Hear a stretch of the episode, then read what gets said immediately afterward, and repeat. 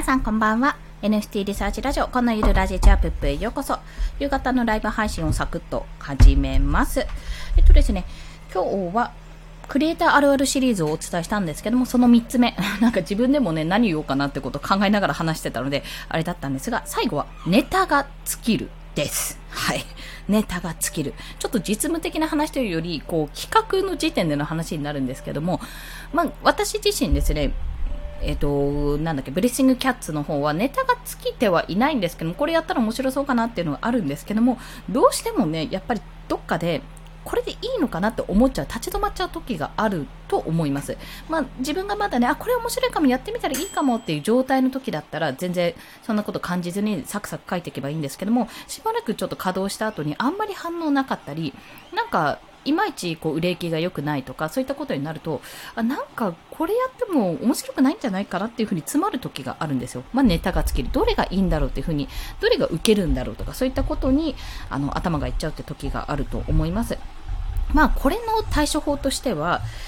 私の中での、まあ、対処法として事前にできたことといえば、まず一つは割と言っている自由度の高い作品にする、コレクションにするってこと。自由度の高いってどういうことかっていうと、基本的にですね、なんて言ったらいいのかな。なんかそれこそ二次創作、誰かとのコラボがしやすいような作品って言ったらいいですかね、イメージとして。まあ、例えば、あの、えっ、ー、と、クリプトン、ん？クリプトン教授だっけな？あれ？私間違えちゃったから、あの、ワニさんの、メンディーさんも買ったワニさんのアートがあるんですけども、そちらがですね、えっと、クロコダイル、クリプトクロコダイルだったっけな？クリプト、じゃあ、アドベンチャー、あれ、なんだっけ？忘れてしまった。申し訳ないです。あの、そちらの、あの、NFT は基本的にワニさんなんですよ。ワニさんは基本ベースとしてあって、そこにいろんなワニさんがいるわけですね。宇宙飛行士ワニさんとか、あの、ちょっと、なんて言ったら、なんピッピーな感じのワニさんとか、いろんな格好のワニさんがいて、それだけでコレクションが成り立っているんです。で、それってやっぱりベースがちゃんと決まっていて、そこからいろんな要素を付け足せるっていう、やっぱりそのアレンジの効きやすさ、自由度の高さっていうのが出てくるわけなんですよ。で、結構それは、あのいわゆる海外で流行っているジェネラティブ NFT ですね。あのプログラミングで3パターンぐらいの要素、3つぐらいの要素があって、それの、その要素一つ一つの中でめちゃめちゃこう、いろんなね、パターンが10パターンとか、10パターン以上あるのかなあって、それの組み合わせによって、まあ、どんどん作品ができるっていうのがあるように、まあ、そういう形で自由度が高い作品を作るのも一つの手です。まあ、これは大大量生産というか、そうですね、たくさん作る分には、そういうコレクションを出すのは全然ありかなと思います。そして、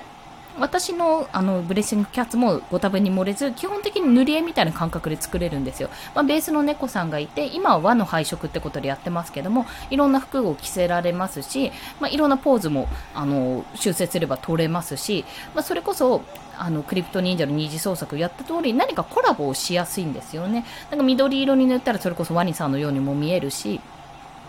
例えばなんだろう。あと、クリプトベイあのクリプトベイビーちゃんとか、あの、ベイビーエンジェルだっけな？また忘れてしまった。コレクション名を覚えられてない。あの、天使の赤ちゃん、あの、いろんな赤ちゃんのパターンを書いてるコレクションがあるんですけども、そちらをコラボして、まあ、おむつを履いたり、おしゃぶりを、あの、しゃぶっている、この猫ちゃんを描くってこともできるわけです。まあ、そういうふうに自由度が高くてコラボしやすいような内容になってるんですね。で、配色とか色味とか、その服着せるものとか小物とかでだいぶ印象が変わるので、そういった意味ではいろんな風にあの今後どう転んでもいいような形で私は作ったわけなんですよ。であのそんな感じでですねネタ切れ防止にするためにも自由度の高いものを作るっていうのがまあ一つの手なんです。コレクションの中でもこれって例えば絶対にこのピンクのうさぎしか描かないみたいなピンクのうさぎはこういうキャラだって全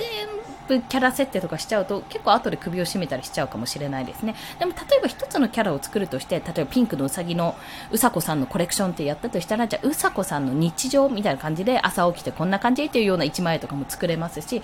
例えばうさこさんがもし OL だったらっていうパターンとかでそういうパターンにもできますシチュエーションとか状況とか環境とかうさこさんのボイフレンドはどんな人かとかいうそういう想像力をね働かせながらネタあの似たネタ切れをこう免れるってこともありますね。あとは